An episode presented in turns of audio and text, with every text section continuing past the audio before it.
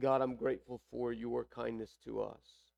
And even as we celebrate here this July 4th, our independence, we're reminded of all the sacrifices that were made to gain our independence from tyranny, uh, from England. But God, that is only a small comparison and a, and a huge reminder to us the tyranny that we were under with the bondage of sin and the slavery that we had under sin. But because of your great kindness and your love for us and your great provision of your son Jesus to, to us, we now can live free lives from sin and its bondage. And we're grateful for that. So grateful. I pray for us this morning, God, as we look at your word again, as you call us to put away and put to death sin in our life. I pray that that would be so true for us this morning. That even now, God, before we uh, really study and dive into your word, I pray that we would take just a small moment to pause and ask you, Holy Spirit, to enlighten us where we have fallen short, to see where, if any place in our life, that we must put to death and put away certain things in our life that hold us back from being holy the way you've called us to be holy. So now, God, lead us, guide us, and let us be at a place of true repentance that would bring us life and life to the full. We pray this in the mighty name of Christ Jesus. Amen. We are here again in the middle of the book of Colossians, the letter of Colossians. Uh, we've been saying this, and I'll say it again and again throughout this study. This is a letter written by the Apostle Paul, the greatest missionary the world has ever known. And Paul had this desire to take the gospel. The gospel is the good news of Jesus to lost people. And he wanted lost people to come to know Christ in an intimate way, the same way that Paul did on the road to Damascus.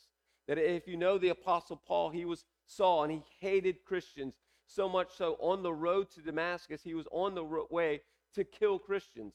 And God, in His sovereignty and His goodness and His kindness, allowed Jesus to show up on that road. And showing up on that road, He said to the Apostle uh, Paul, Why do you persecute me? Why are you bringing all this harm to me?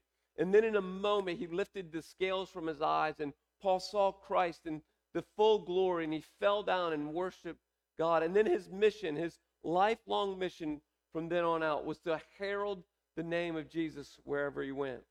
And so that's what this book is about. That Paul is writing this, this small congregation of new believers in this small city that, that was wiped out. But what, what Paul is saying to this church, what I believe Paul is saying to us this morning is this. And the theme of this book, it's Christ plus nothing equals your salvation. That there's nothing that you can do, there's nothing that I can do that can attain our salvation or hold our salvation. But now you're going to see in this part of the letter, though, that Paul is always, in all of Paul's writing, he gives this strong doctrine or this strong theology of who God is. But in all of Paul's writings, you'll see this strong push for theology, but then he backs it up with now that you believe this to be true about God, your life must be different, and this is how your life must be different. And so that's where we are here in this book, in this letter. In chapter 3 is the turning point of the letter. We saw last week that, that Paul is saying it, it's not going to be of your power and your strength that comes any form of sanctification or any form of salvation or any form of you becoming holy. It'll be because of the power of Christ that has raised you from the dead. It's now the Holy Spirit that lives in you that gives you the power. And so if you leave this morning thinking, I've got to muster the power to get rid of my sin in my life, then you've missed the book, you've missed the letter, you've missed what Paul's saying, you'll miss the text.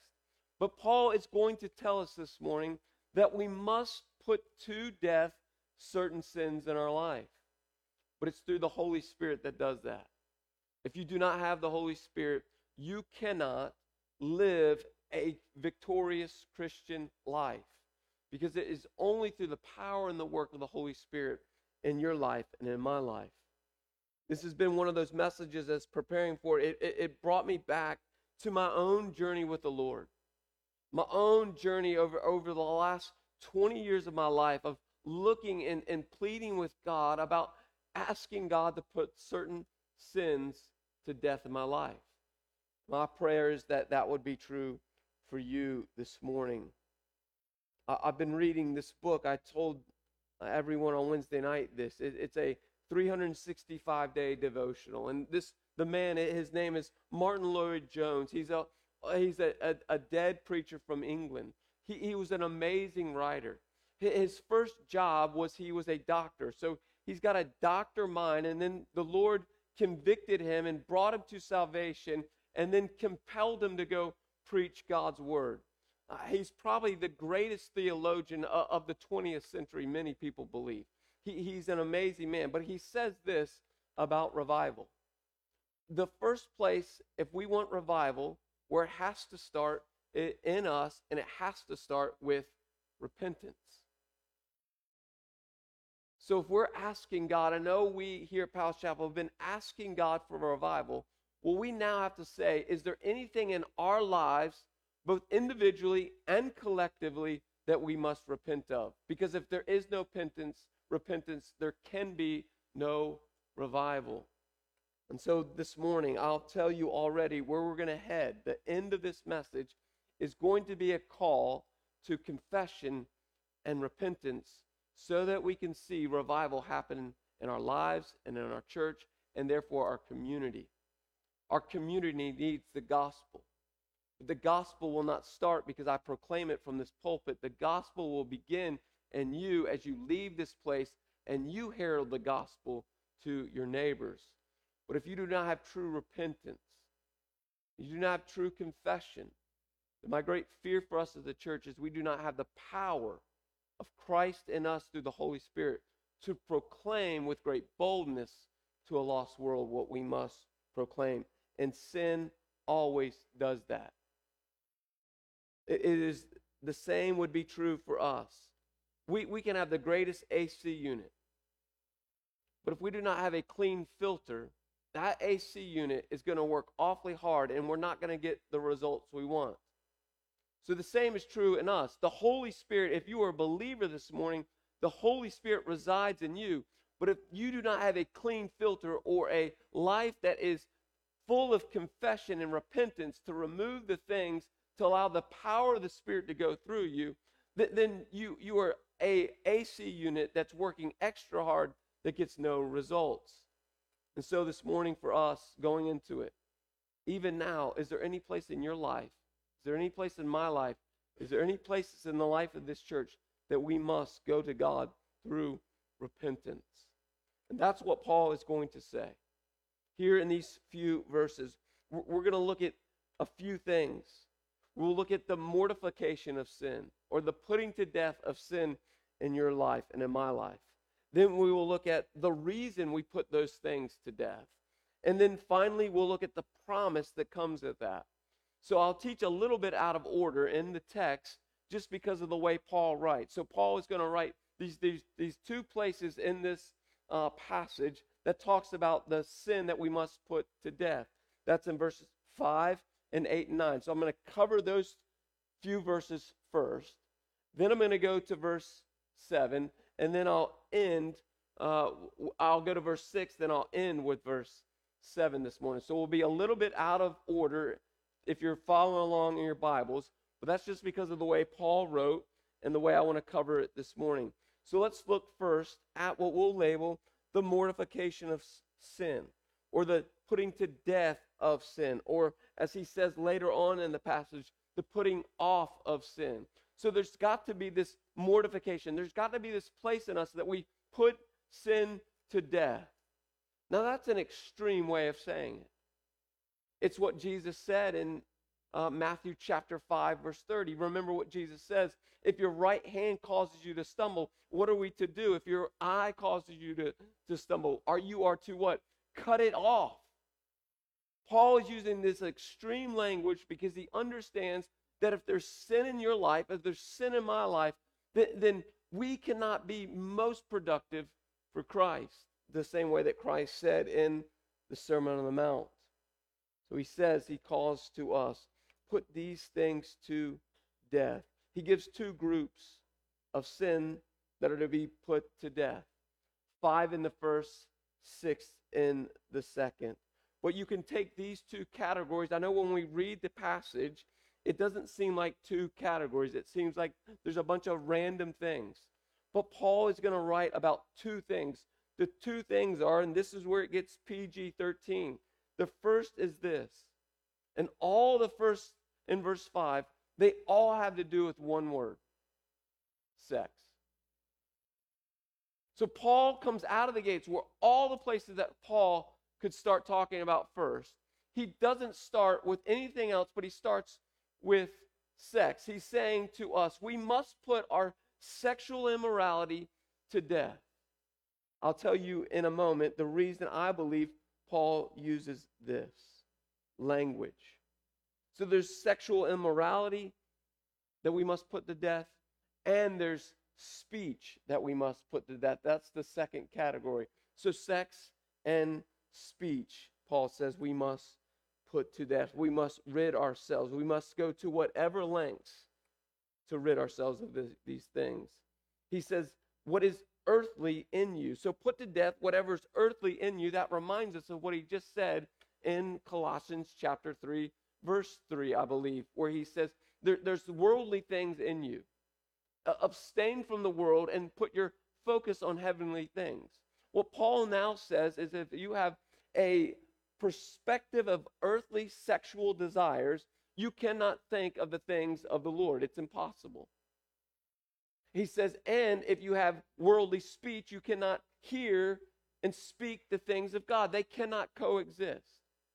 Sexual immorality and unhealthy speech cannot coexist with a holy, godly life. And so Paul says, put these things to death. And so he gives those first five. I'm going to walk through the five things. The first one that he says that we must put to death is sexual immorality. It is the Greek word porneia. Porneia is where we get the American word or the English word pornography. Pornography means this any sight, visual, or sound of anything sexually immoral. So anything that you can think of or hear or see that is sexually immoral, Paul is saying to us, put those things to death. He, he comes right out of the gate. And I'll tell you in a moment why I believe that Paul starts with sexual immorality first. But he doesn't just say that. He doesn't just say, hey, what, what you can hear, what you can see, and, and what you can think about, put to death.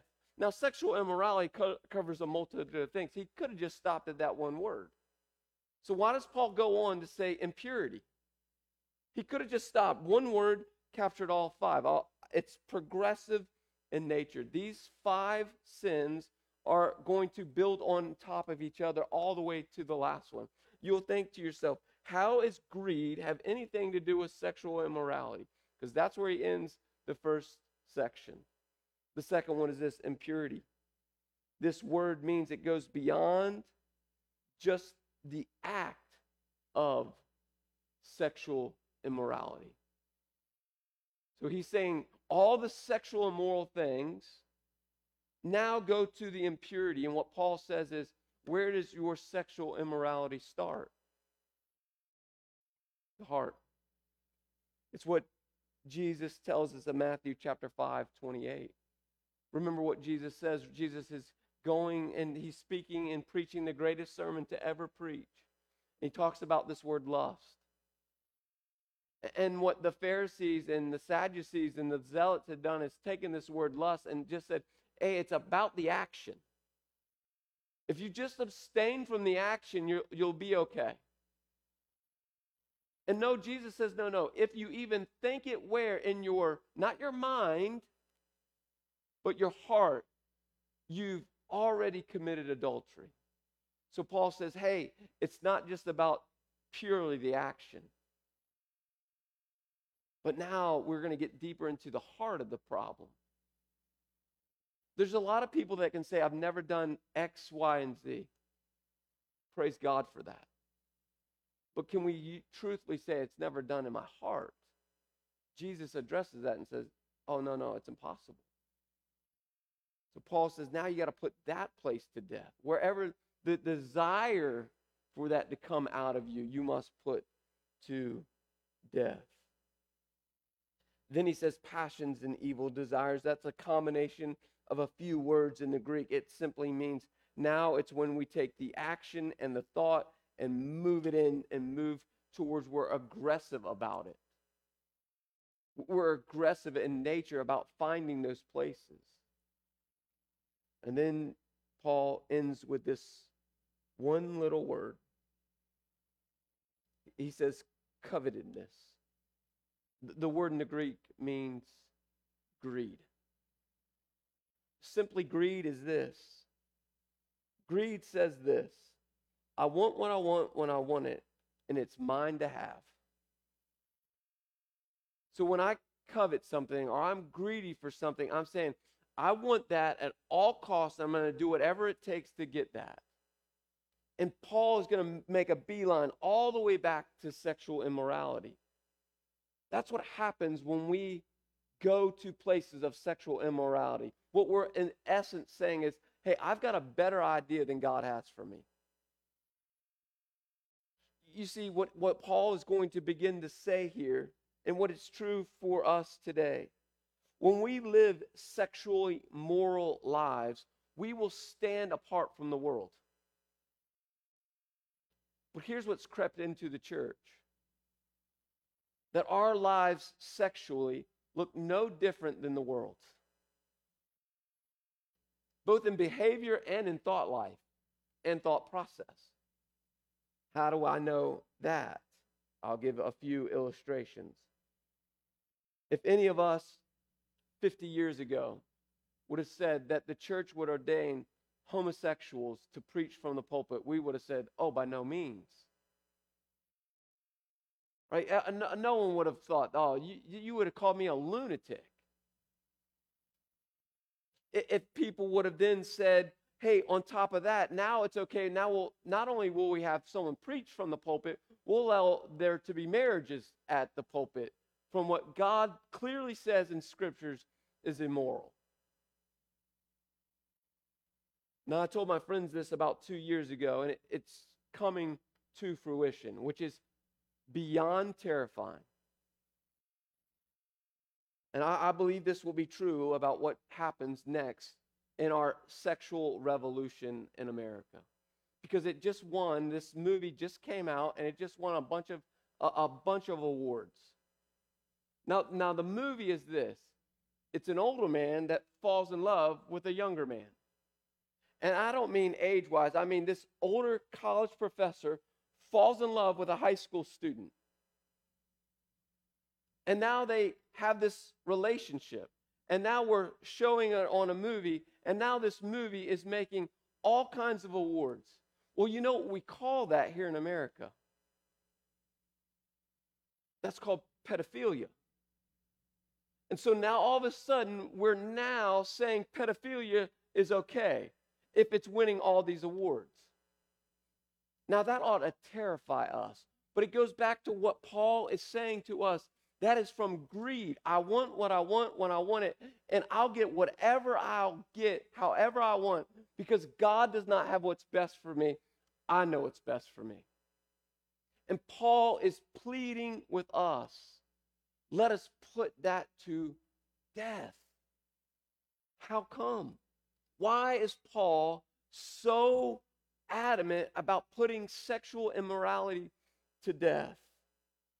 Because it comes from a place of greed and which says that I don't really need or trust God. God's ways are not what's best for me. My ways are. Paul says it this way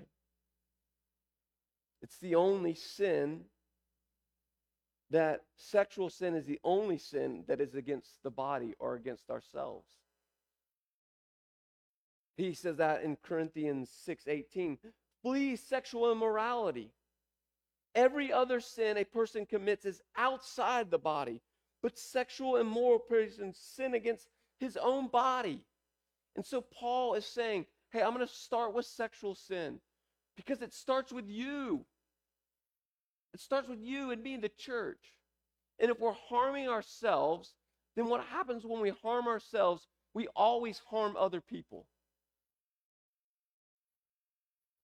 And so Paul knows if we harm ourselves, we will. It, it's a domino effect. We will harm other people because we'll go after, I want what I want, what I want at any cost. But you're harming yourself first. People say this about pornography I'm not harming anyone else.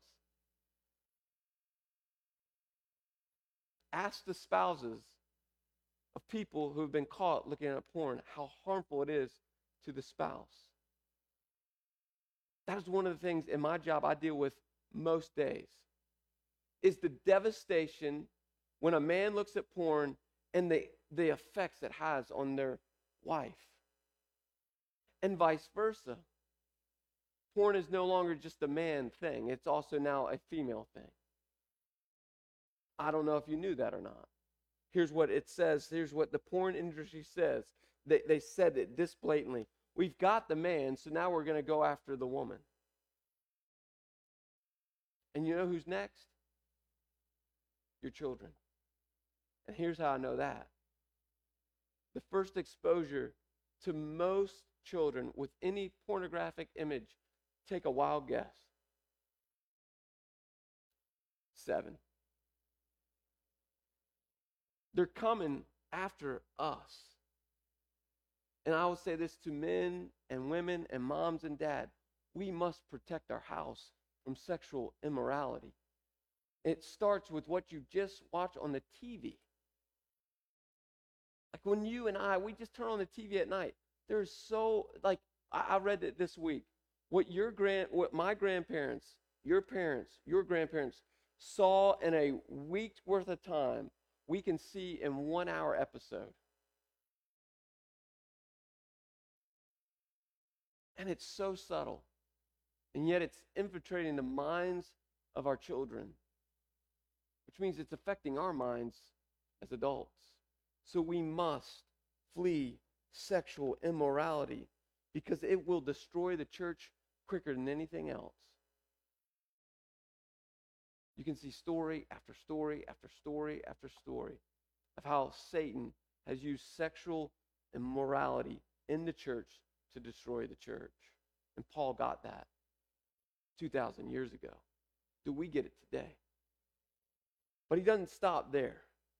He goes on to say this. So we must put these five things to death. Then he says this in verse 8 but now you must put them all away. What Paul is saying, what the Greek word, the Greek language for that is, the same way that you disregard dirty clothes, you must disregard this life. So he says, put these things to death, and now these dirty clothes, get rid of them.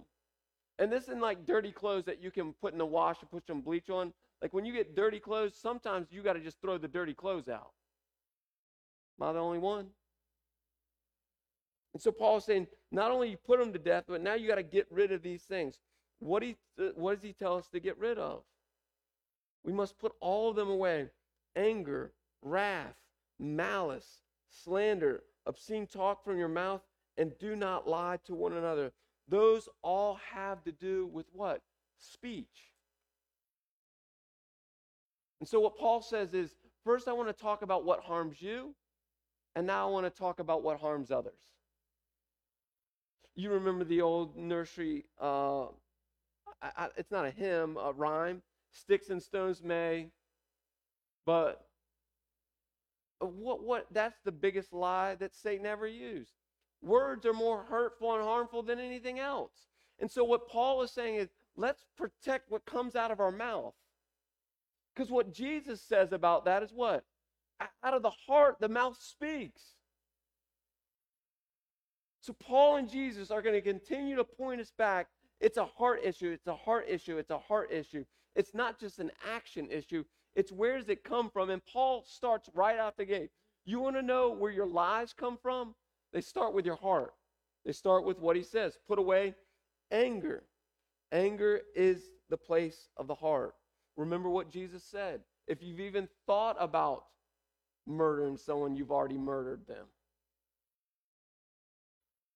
So, anger is a place of deep resentment. It's that plotting. Am I the only one? I mean, just drive on 24. You will find anger. I mean, just drive on this road right here. This is getting worse. I, just can find it's that, that place of like you just feel it internally. It's that boiling point, like the seething. That's what Paul's saying. It's like, hey, it starts here because where it's going to lead you to is way worse. So he's saying, deal with your anger, that place of deep resentment. So he says, put that away because if you, again, these are progressive. He says, if you put that away, the rest won't happen. Because what comes next? It's the wrath. The wrath is this wrath is the action that comes from anger. Wrath takes me to what my anger wants to do. It's the action behind the anger, it's the place of revenge. So now I move into action. Now I go into plotting to action. And now I go into what he says is malice. It's both the anger and the wrath. They take root and they give me action to do what I'm going to do. Paul's saying if you deal with your anger, you won't go to wrath, which means you won't go to malice. Like malice is, um, I would put it this way, uh, is sarcasm. Anyone in here sarcastic? Do you know what the word sarcasm means in the Greek? It's from the word sarkismo. What the word means in the Greek is the tearing or ripping of flesh. That's why I hate sarcasm. Because if I'm honest, when I'm sarcastic, it's like I kind of want to like poke them just enough that they don't know I'm poking at them, but like it's like I got them and everyone laughs, so they don't really know I got them. Am I the only one? I mean, I'm the master at sarcasm. It's it's one of the places in my life that God continues to convict me of, and and because it's like it's like I'm shaking you with my right hand and punching you in your liver with the left hand, and you don't even know it because everyone's laughing. You're like, ah, man, that must be funny. I better laugh too. But that's what Paul is saying when it comes to malice. And then he says this then you get a point with anger and wrath and malice that even the, the sarcasm isn't working anymore. So you just go straight for the jugular. It's called slander. Like you're like, okay, I'm done with all these games. Like these playing games, now I'm just going to go right after you. And I, am going to I'm going to talk about you wherever I want to to other people. Anyone guilty of that? Like, God forbid you say it to the person, so you're just going to say it to everyone else, so everyone else starts teaming up with you about how bad that person is. I mean, I guess I'm the only one guilty in the room. Well, Paul says if you deal with your anger, you deal with your wrath, you deal with how malice you are, you deal with your slander, you'll never get to the last part obscene talk. That's not cursing. It's not like dropping bad words. I, I never mind. Uh, stick to your notes, Todd. What, what Paul is saying this is this. It moves now to what we would call verbal abuse.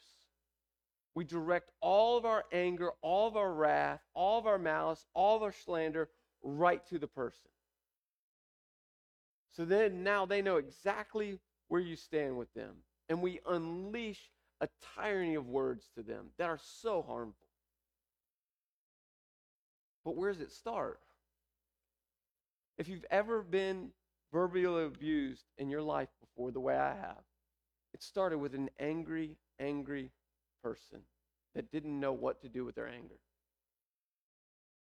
And Paul is saying to us if we deal with our anger, we won't come to a place of harming other people. And so Paul is saying in these two places, we must put these two things to death those that harm ourselves and those that harm other people. Would, how amazing would it be if we had a church full of people that did not harm themselves and would not harm other people? You know what it would be called? Be called the safest place in the world. Because you can leave this building and you are going to be bombarded with those, both of those things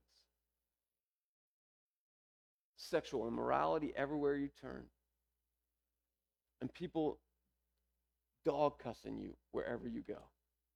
That's what the world has to offer. But how sad has it become that both of those two things have made their way into what was supposed to be the holiest of places? And I don't mean a building, ladies and gentlemen. I mean the family of God. That is the church. And now Paul goes on to say, here's the reason we put these things to death. And it is terrifying. And is what we want to offer the world. And it's not promising. What he says in verse 6 is this You take these 11 things, it's on these 11 things, on the account of these things, what is coming? The wrath of God. Paul says to us, the wrath of God is coming to those who practice these things. Here's what Paul is not saying. He's not saying, if you've done these things and you've come to a place of repentance, that the wrath of God is still coming for you. He's also not saying, if you uh, momentarily have relapses in these things, the wrath of God is coming. Paul is saying we're still secure in our salvation. We see that in the first half of the book. But what Paul is now saying to us, and we must look and examine our own lives, are these characteristics of us? Is this your character? Is this who you are? Are you sexually immoral, impure? You have passions and evil desires and greed and covetousness, which is idolatry. Do you have anger and wrath and malice and slander and obscene talk? And do you lie to one another? Is that what is that you to your core? Is that who you are? Because if that is who you are, I would say this to you. Then there's no way you are a believer in Christ Jesus. They cannot coexist. And God says, because they cannot coexist, the wrath of God will come upon you. And we want to talk about the love of God all day. But God cannot be any more loving than he can be wrathful. It's his character. They are both his character. God cannot be in the midst of sin. And it's God's wrath that wipes sin out of the picture. And so, if this is your characteristic, if you're like here this morning and you're like, man, those check out in my life, I would plead with you have you really surrendered your life to Christ? And then I'd plead with you this Do you believe this is the reason the wrath of God is coming upon the world? Because Paul says it, Jesus says it, God Himself says it.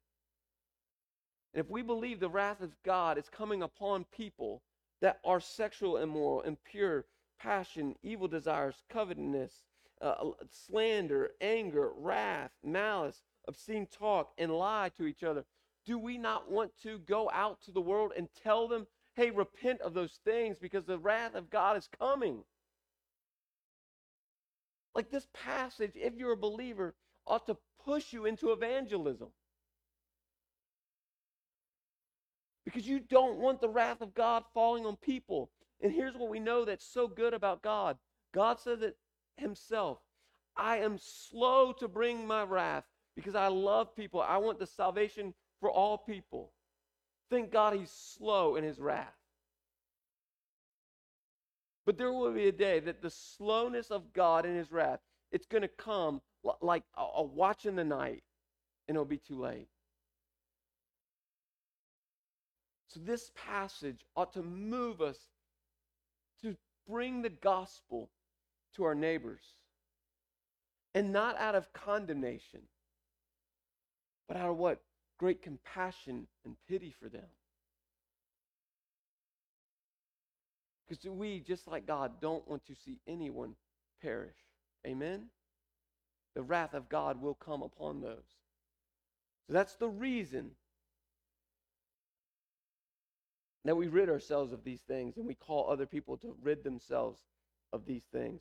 But here's the great promise of the passage, and I'll end in that. He says in verse 7 this is the promise. In these you too once walked when you were living in them. The promise is this there's two words in that passage once and were. Those are past tense words. Those are not present tense words. Paul says the great promise for us, being reminded of the gospel, of what I've just taught you over the last first two chapters, is Christ has done something for you that you could not do for yourself. That's called salvation. He took and absorbed the wrath of God on the cross for you, for me, because of these 11 things. And now you once walked that way. You once were living that way, but now because the Holy Spirit that you received at your salvation, you no longer have to work, walk that way because now the power of Christ lives in you and gives you the power to do the things that Paul just said, to put to death and get rid of these things. You and I cannot do them unless we were saved. That's the great promise of this passage this morning. Do you believe that to be true in your own life? Have you experienced salvation in this way? The Holy Spirit, we said it last week, we'll say it this week, gives you and gives me the power to flee all sin. If I do not have the Holy Spirit, I'm going to be like a bug to a light, and I'm going to go to it every time. And it will kill me. But Paul and Christ say, because the Holy Spirit now resides in you, you no longer have to be like that fly going to a lamp. You can go in the other direction that is something way more attractive than the light. It's called the light of God, the Son Himself. But as I said at the beginning, I'll say it now. I want us to examine ourselves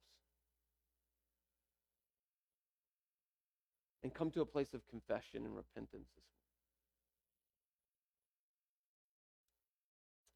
James says it this way.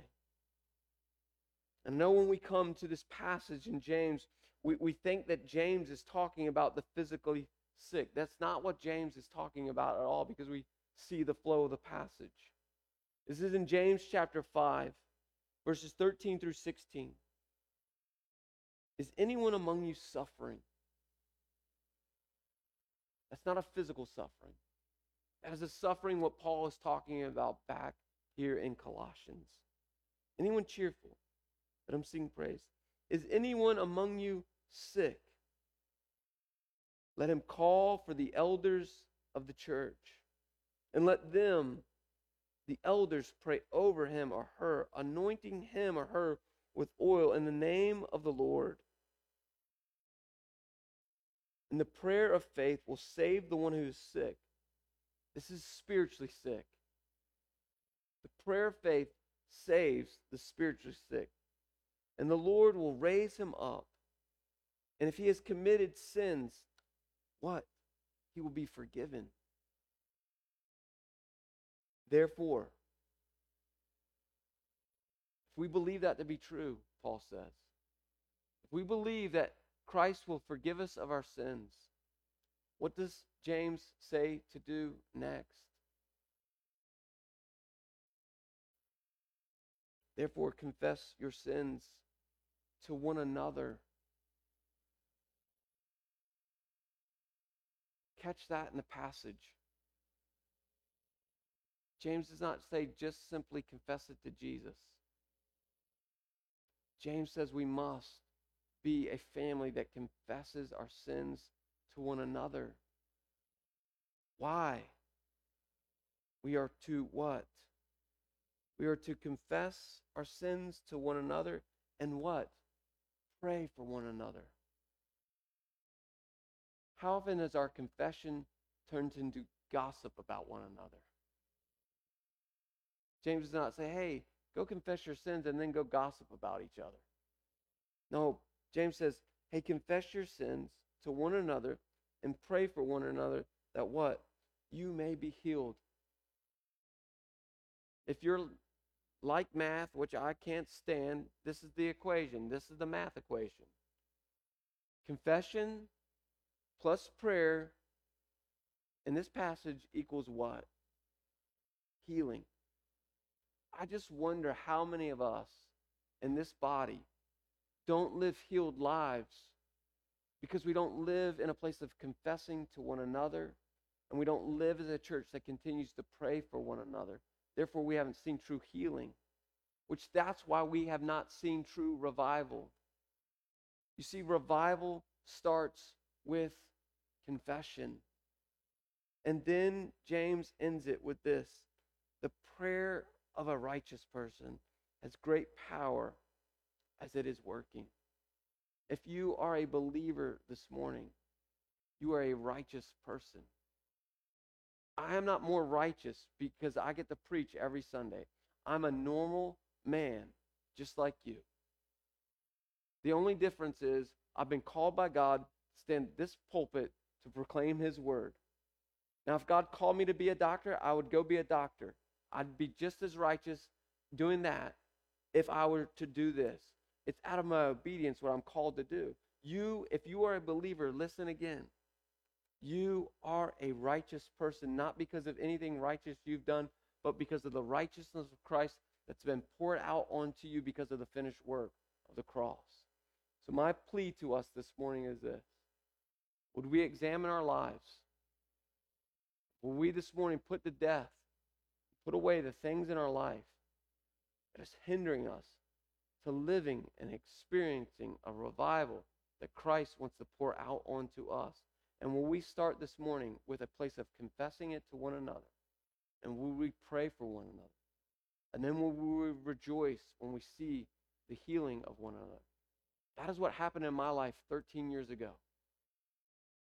I lived in a place of darkness with a, a dark, dark sin. And because Tennyson's in the room, I won't share more. I got to this place of utter brokenness. And I confessed it out loud to another human being. And that man prayed over me.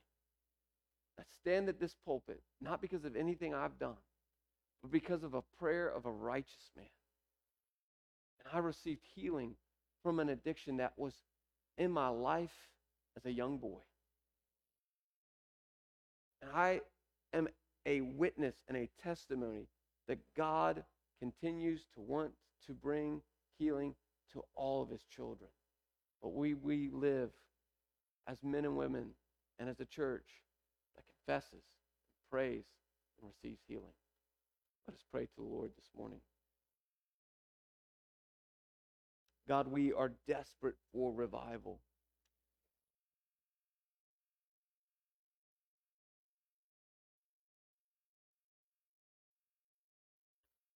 And it's so clear throughout your word. Revival starts with repentance and confession. And I pray for any of us this morning, God, that need to come before you and before others to confess, repent, that we would not leave this place without doing that. And we would this morning experience your healing.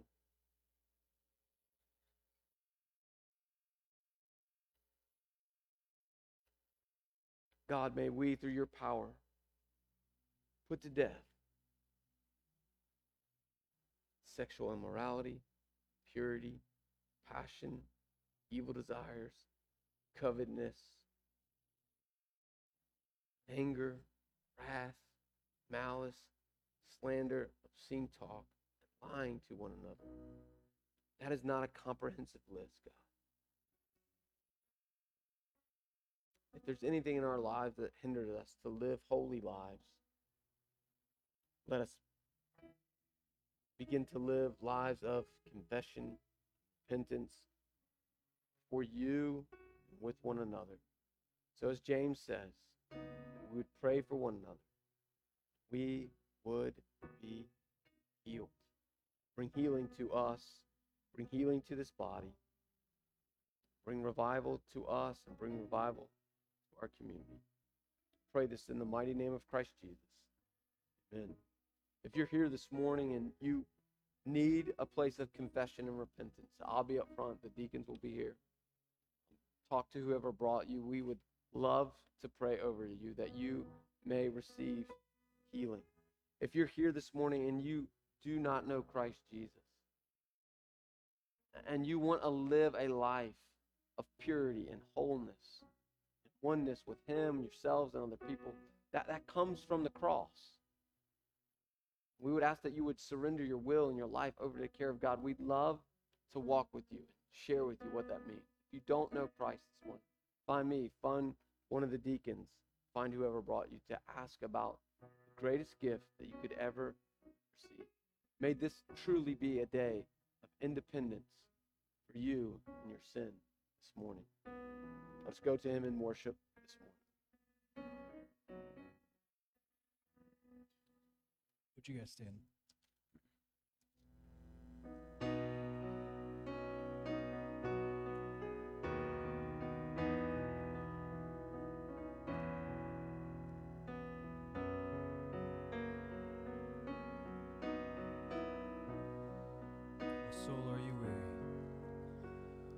Soul,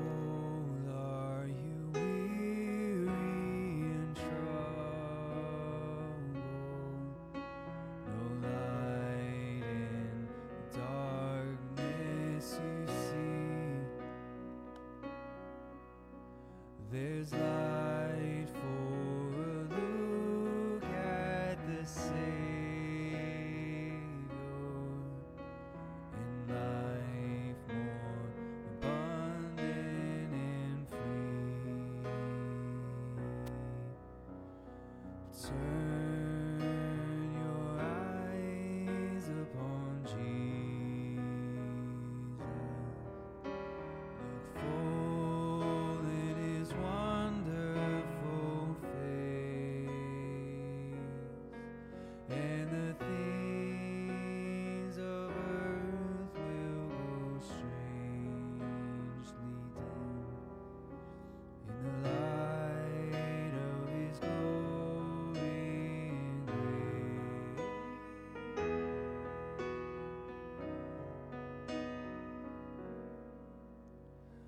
去。